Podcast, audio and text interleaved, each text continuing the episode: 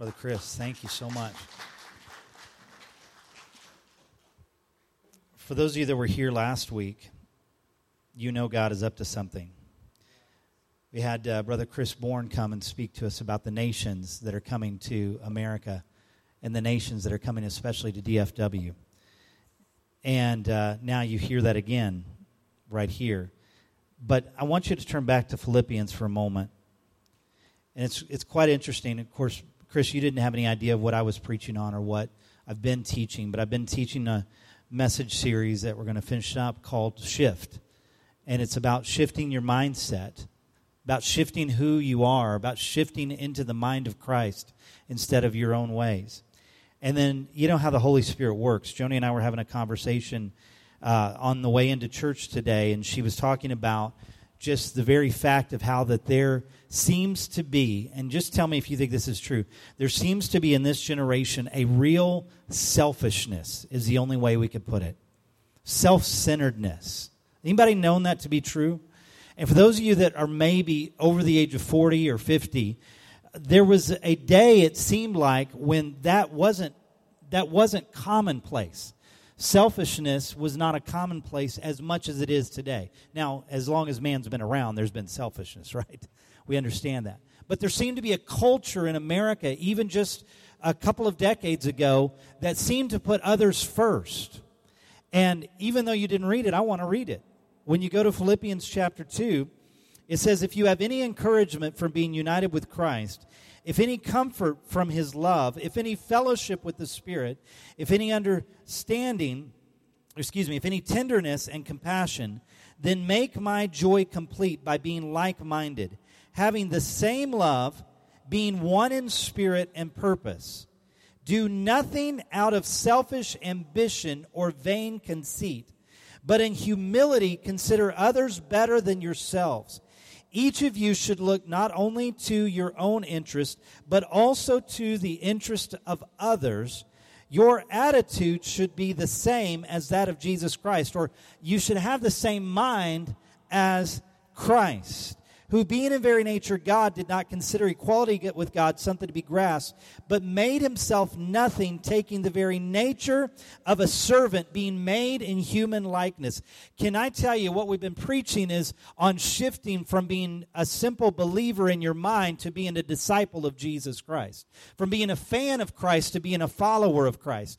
And can I tell you a difference between a believer and a disciple? A believer finds a church based on what he needs. Now, don't preach me down. Don't shout me down when I'm preaching right.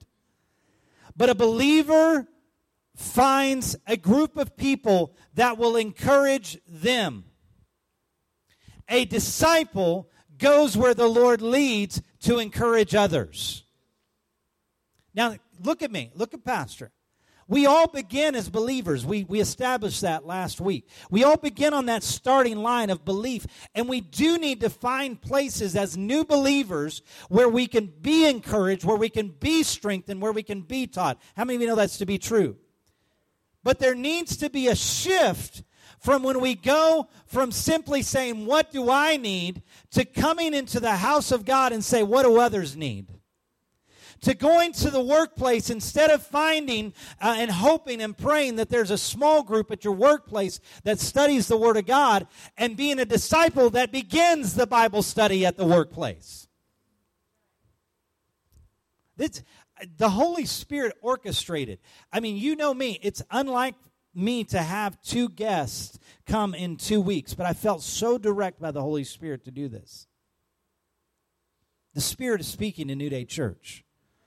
Our prayer is, Holy Spirit, what do you want to say to the church? It's, it's almost it's it's it's almost become a forgive the term, but a rote prayer of ours to say, Holy Spirit, speak and give us ears to hear.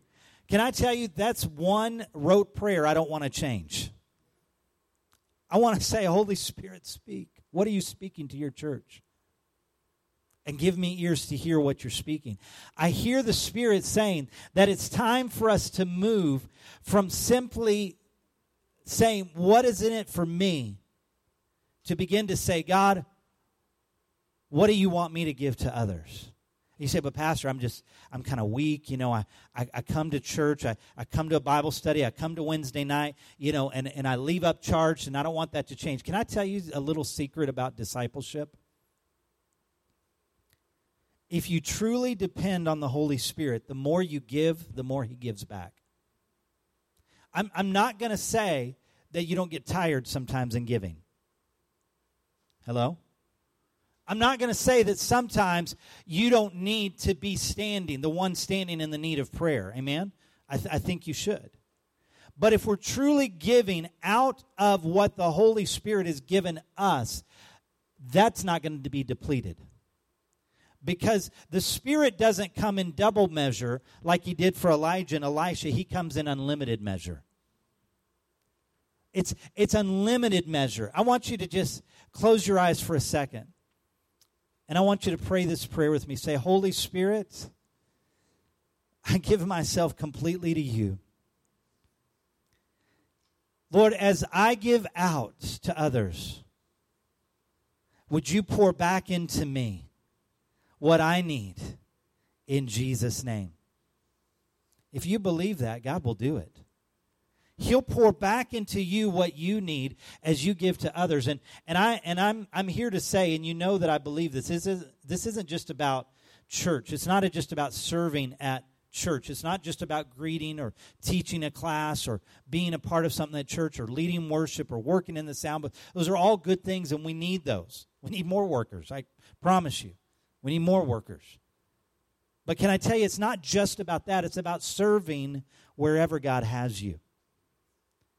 It's about serving the people of God. This, this isn't this is something that, that is so ingrained in us, but I don't know that we say it enough. You don't have the job you have for you. You don't live in the neighborhood you live for you. Now, can God bless you on your job? Amen. Yes. Can God bless you in your neighborhood and give you a good neighbor? Yes. But what about that bad neighbor? Come on, everybody. You know which one I'm talking about. The one that you don't want to live next to, the one that no one wants to live next to. The one that maybe, just like Brother Chris said, maybe it's not that they see you, but they see Christ in you and they get agitated. You know what I'm talking about.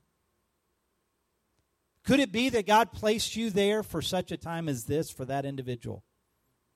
Could it be that that person has no one else praying for them? You know, I remember a statement that someone made to us, and I, because we're live, I don't want to say the individual's name, but someone who we are associated with and have been associated with for almost a decade now. That person made this statement to Joni. They said, You and Ricky are the only people we know that are not drug addicts. I'm not talking about somewhere in inner city Chicago. I'm talking about right here. You and Joni are the only people we know that aren't doing some form of drugs. And then they said this. They said, "You're the only good people we know." Now, let me let me ask you a question. Is there somebody in your life that you're the only true believer in their life? Could it be that God placed you exactly where He wants? And I'm not saying He's going to keep you there forever. I'm not saying you can't move out of a neighborhood. I'm not saying you can't change jobs. Hear me. But I'm saying, has God not placed you in that place and in that time for His purpose? When we shift that mindset as brother chris said when we when we say holy spirit i want the mind of christ. I want to begin to think like you. I want that love to flow through me like it flows through you we're going to begin to see people differently. And i am fully convinced that we will begin to see more and more and more and more internationals. Can i tell you there are international peoples all over the place those of you that were not born in America, you know this to be very true. And I love you, and you know that. But can I tell you, even international peoples can have prejudices? What? Let me say that again. Even international peoples can have prejudices. I know, I know a certain country, which uh, again I will not name, that I have two friends from there. They're married. They're a wonderful couple. They have great kids. But they told me that it was a miracle that they even got married because they're literally from the same nation, but because they're from two different parts of the country, neither one of their families wanted them to get married, even though both families were Christian families. And they say, You shouldn't marry that person because they're from that part of the country. Can I tell you, prejudice is not only an American thing or ideal. Prejudice is worldwide. Why? Because Satan is alive and well today. And he wants to divide us, even in the church. Here's what I want us to do. I, I just feel the Holy Spirit on this. I I want to I want to I've got three points. I just want to preach one. If you're okay with that. If you're not okay, I'm still going to do it.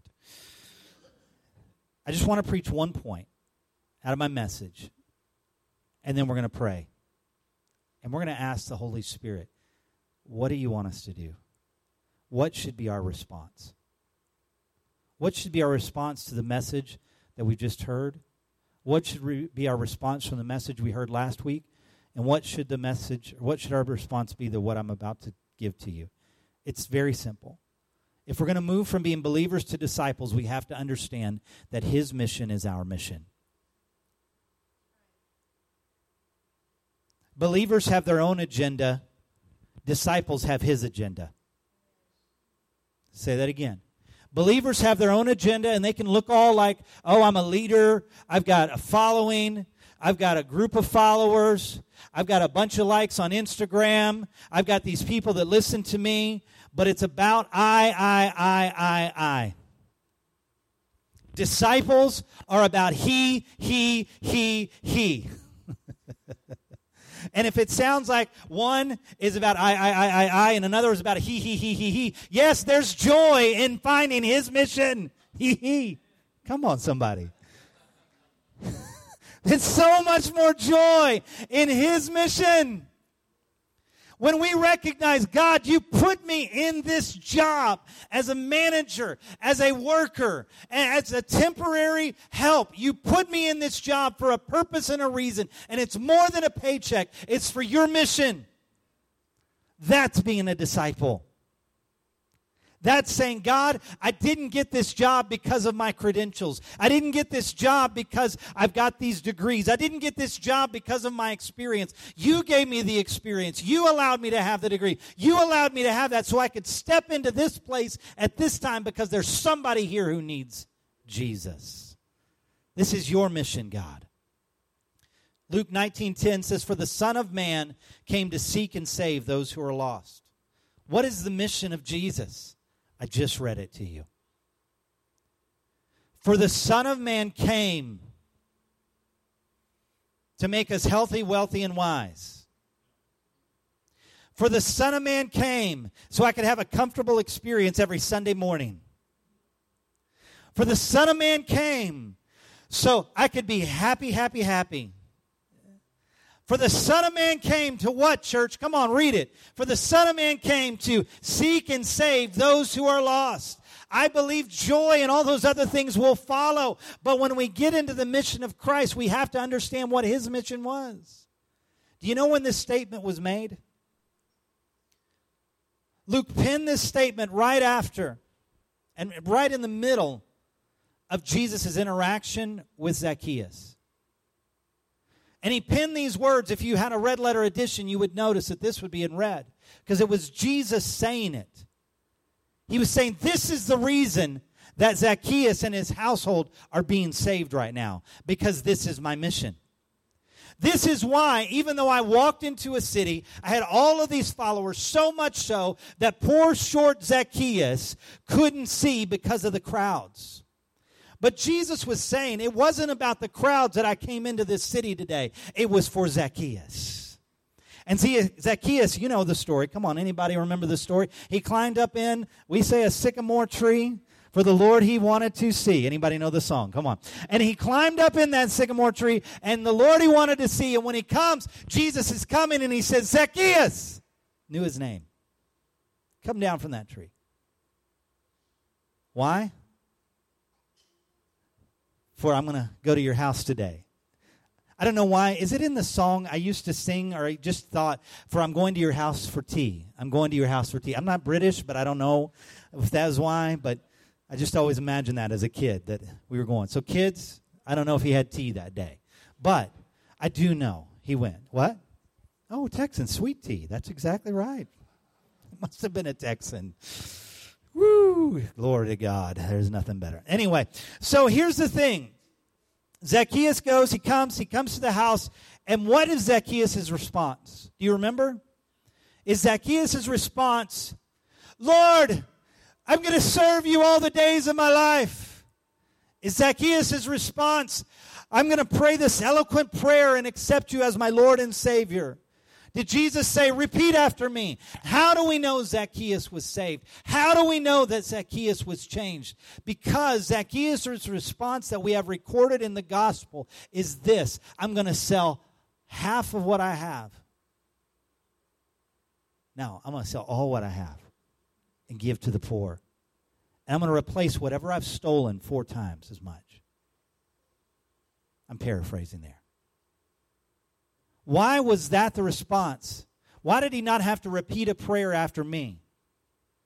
Why? Because his heart had been changed. And it became an outward expression of what God had done on his inner heart. I believe Zacchaeus didn't just get saved, I believe he truly became a follower of Christ at that moment. He truly began to follow Christ. So let's go back to that statement What's the mission of Jesus? Come on, church. The mission of Jesus is what? To seek and save those who are lost. The word seeks, kero, means to search for. To search for. That it's not just it's not just like coming across, you know, a dollar bill on the ground and going, "Hey, look what I found." It's a searching for. It's a seeking out. It's like a heat seeking missile looking for its target. Jesus came into that town, and you can't tell me that he was just like, oh, there's a short guy on a tree. No. The Holy Spirit had spoken to Jesus. There's going to be a man, and he's going to be of short stature, and you need to go to his house today. I believe that one of the reasons the crowds were around Jesus that day is because Jesus was looking for Zacchaeus. And when he saw him, he said, There he is. There's the man. Now, sometimes the Lord will be that specific. I'm not going to go into examples right now, but sometimes He won't. Sometimes it is like stumbling upon. But here's what I want you to understand if you stumble upon someone that you're supposed to speak into their life, recognize that you didn't stumble upon them. The Holy Spirit led you there. There's no accidents with God. There's no accidents with God. There's no coincidences if you're a disciple of Christ, He's leading you along the way, and you can look back sometimes and see the trail that led you to that point. So seek. Everybody say seek. Secondly, save. Say save. This is what save means. It's a little long, but I want you to listen. Rescue a life from death, a person from grave illness, and thus restore to health. Thus, specially of God and of His Messiah to save, rescue, preserve from spiritual death or spiritual disease. That is from sin and in its effects. The process is regarded as complete on God's part by the sacrifice of Jesus, but as progressive in our experience, or only to be realized in the future after acknowledgement of sin and express trust in Jesus. That's from the Pocket Lexicon to the Greek New Testament. I love that definition. Why?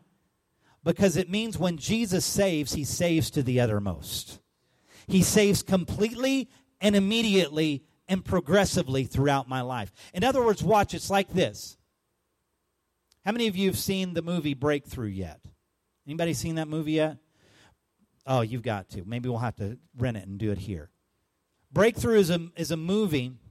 I don't remember which state it happened in, but it happened a few years ago, went on to the Pentecostal Evangel. This young couple went to a, a Assembly of God church, and they adopted a child. And this child, I'll tell you the basic story, broke through the ice that he thought was good, and he drowned. And he was under water, I believe, if I'm not mistaken, for about 15 to 20 minutes. Now, my brother, my foster brother, drowned, and he was under the water for four minutes. And the paramedic says it was a miracle that he survived. Now, tell me, how does someone survive after 15 or 20 minutes under the water? In ice cold water. Crazy. We, we have a fireman here. He can tell you. You would come up on that scene, correct, Jeremy, expecting to just recover a body, not to recover a life. It's a miracle. The story is a miracle. It's miraculous. Doctors recognize it. Everybody recognizes that he could even breathe was a miracle. The greater miracle was that the young man had no ill long effects. Now tell me, when that fireman reached down and was able to find him with his stick and pull him out, was that young man saved? Answer, church. Was that young man saved? Yes. He was saved. When they did CPR on him and got the water out and he was able to breathe, was that young man saved? Yes. Tell me, was he only saved once or was it a continual salvation? Let me tell you why it's continual because he's still breathing today. Jesus saved you at your point of sin and death. And now from that point on, he's continuing to save you in your life. Whew. if I had time, I'd preach on that some more. Come on. What's the mission of Jesus, church? To seek and to save who? The lost. The word lost means destroy, lose, or are perishing.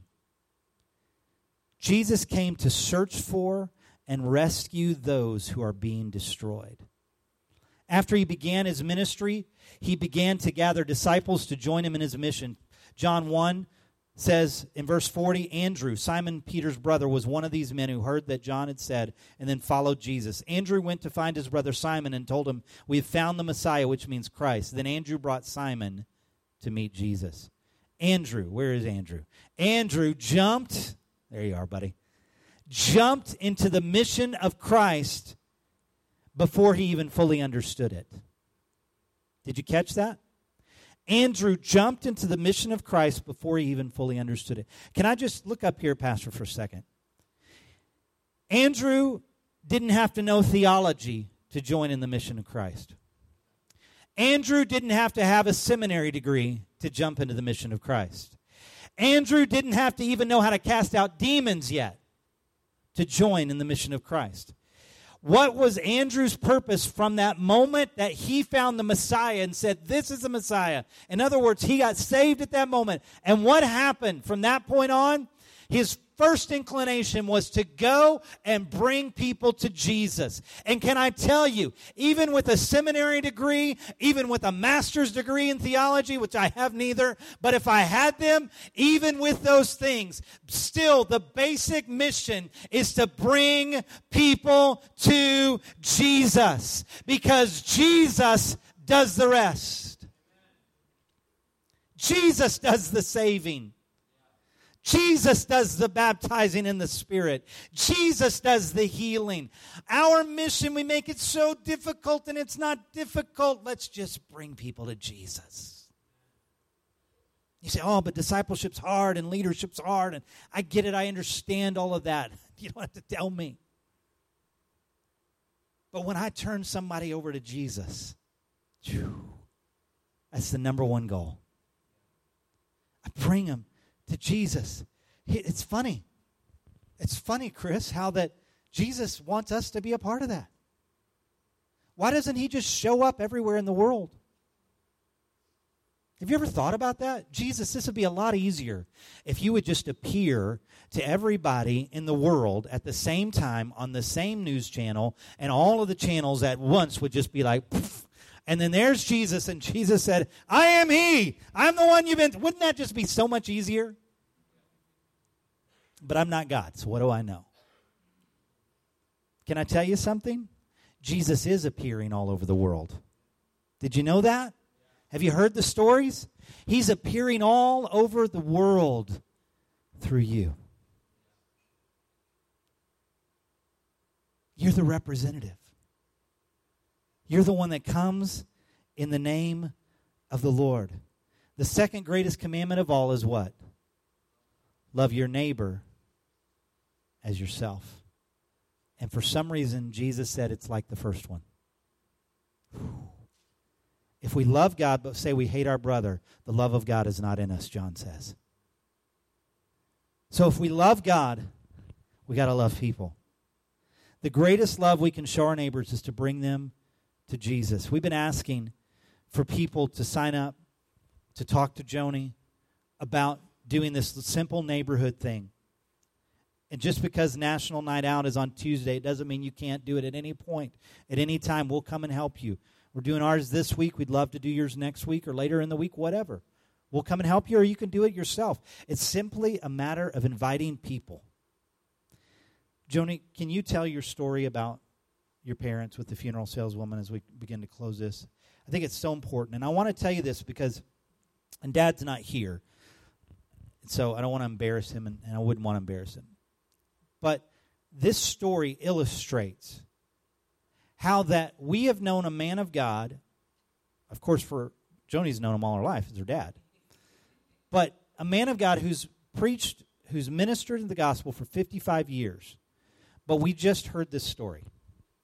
So, um, after the funeral, the funeral home sent us all, each one of us, a little packet and asked us to fill out this paperwork. And it's kind of like a survey thing. And so I did it just thinking they were so nice, like, sure, if this helps their business or whatever. And um, the other thing that was interesting is my parents had pre bought their funeral arrangements years and years ago, which was a super smart idea because we didn't have, they were already paid for. Like they paid them out on payments or whatever. And they were already paid for. So we barely had to pay anything for mom's funeral. And um, I just was telling Ricky, wow, that's kind of a smart idea. Like we should do that. And um, so I put down there that I was interested in talking to them. So the lady from I sent it in, and they sent it back. And then she called me, and um, I didn't recognize the number, so I answered. Anyway, long story short, she was just talking to me, and so she figured out that we don't you know, we're not going to live in Abilene and we're not going to get buried in Abilene. They don't have funeral homes anywhere else, so we couldn't pre buy a funeral package from them. But she said, You know, I still remember the day that I sold your parents those funeral packages. I said, Really? You, you seriously remember that? She said, Yeah. She said, We had just opened our funeral home as a family owned and operated business. We hadn't been in business very long and we ran an ad in the newspaper and your parents saw the ad and they took off like $1500 buy your funeral packages today and get this sale and my dad loves a sale so that's how it, it kind of sucked them in or whatever. And so um, she said we did the funeral package and they did it. And then she said we um, he they asked me they said um, could we take you to lunch today? And um, she said i normally don't do that. And i she said i don't think in the the years, I think it's been like 15 or 16 years, or something, maybe even more. I can't even remember what she said, but she said, in all the years that we've been doing this, nobody has ever asked me again since then. That was the first and only time that somebody asked me, Can we take you to lunch? And she said, I really don't know why I said yes, but I did. I said yes. And she said, I went to lunch with them, and they took her to Red Lobster which I knew that they love red lobster and they ate coconut shrimp. She remembered all of these details and she said, and then they looked across the table at me and they said, "We know where we're going when we when we're when we die, as far as eternity is concerned. Do you know where you'll go?" And she said it was so touching to her heart because at that time she said she wasn't away from the Lord, but she wasn't really close to the Lord either. She said I was sort of lukewarm and she said, I told him, Yes, I do. And thank you for taking me to lunch and asking me. She said, But really, she was convicted in her heart. And she went home and she began to pursue the Lord after that. And she said, I've never forgotten that all these years and just how awesome that was. And I just couldn't believe it. I, I, I was sort of shook to my core that, you know, here after, even after my mom is gone and stuff like, we're still hearing stories and reports. And that's just the kind of people that they are and were, and my dad still is, of course, but that's what I grew up. You always thought of others, and you always thought, how can I show this love? How can I show kindness? How can I love them a little deeper? What can I do for them? And um, anyway, I, I hopefully I'm teaching my kids that that that's what you do. You you love people no matter what because it really is all about eternity because someday this whole world's going to be gone and all that we have and all that we think is so important right now it's just going to be gone and there's not going to be anything to show for it except for what we have invested eternally and what we have invested in heaven. That's where our investments are going to count the most. So, anyway, that's the story. She started preaching there. That's good. I want you to stand. We're going to do two things. We're going to we're going to do what Jesus said. We're going to seek and save the lost or those who are being destroyed. It's not sometimes we use that word lost and we think that it's it only pertains to somebody who's not saved, but how many know when the enemy comes against your body that can be something very painful. And I believe that that's one reason why he said heal the sick, raise the dead. And so what I want, Paxton, you can come. What I want to do is I want us to do two things. We're gonna we're gonna pray first of all, and Brother Chris, I'm gonna ask you to help me with this. We're gonna pray first of all, if there are any prejudices, if you have any prejudices or anything in your heart that you just need to say, Lord, I want your mind. Want your attitude. God, I can't do this on my own. I need you to come and help me to love people the way you love people, to forgive people the way you forgive people. We're going to pray that first. And then the second thing we're going to do as we close is we're going to pray for the sick and believe God's going to do something through that. And then we'll, we'll release you as a group. But, Brother Chris, would you come and would you lead us in prayer specifically for that? Lord, we we thank you for life, Lord. You've given us the opportunity to breathe. You've given us the opportunity to have heartbeat, which we have no control over. And uh, how often we take control again and, and try to steer our steer our lives the way. But you are the way, and Lord, we just thank you, Lord, that you have a way out for anybody who is who inside knows they are not necessarily in that fullness with you where they need to be. So, Father, we, we just, you know who they are individually. We don't need to have anybody raise hands or, or show a standing of who they are, but they know in themselves who they are. Bitterness is, can go real deep and it, and it becomes a, a defilement, even. It's very clear in Hebrews 12. But Father, we lift up every individual in, in, the, in the hearing of this prayer, every situation that you would touch by your Spirit, by the power of your Spirit, and break every chain, break every stronghold of the enemy off their hearts, where they won't know any longer the way of the enemy, the way of indifference, the way of bitterness, the way of resentment the way of prejudice, the way of anger. Holy Spirit, we ask you come and just reign through the individual, through everyone, reign through the situation, even rolling through them, even, even in their night sleeps, the change and, and the releasing and the freedom that you only can bring. We ask this in your name, Lord Jesus.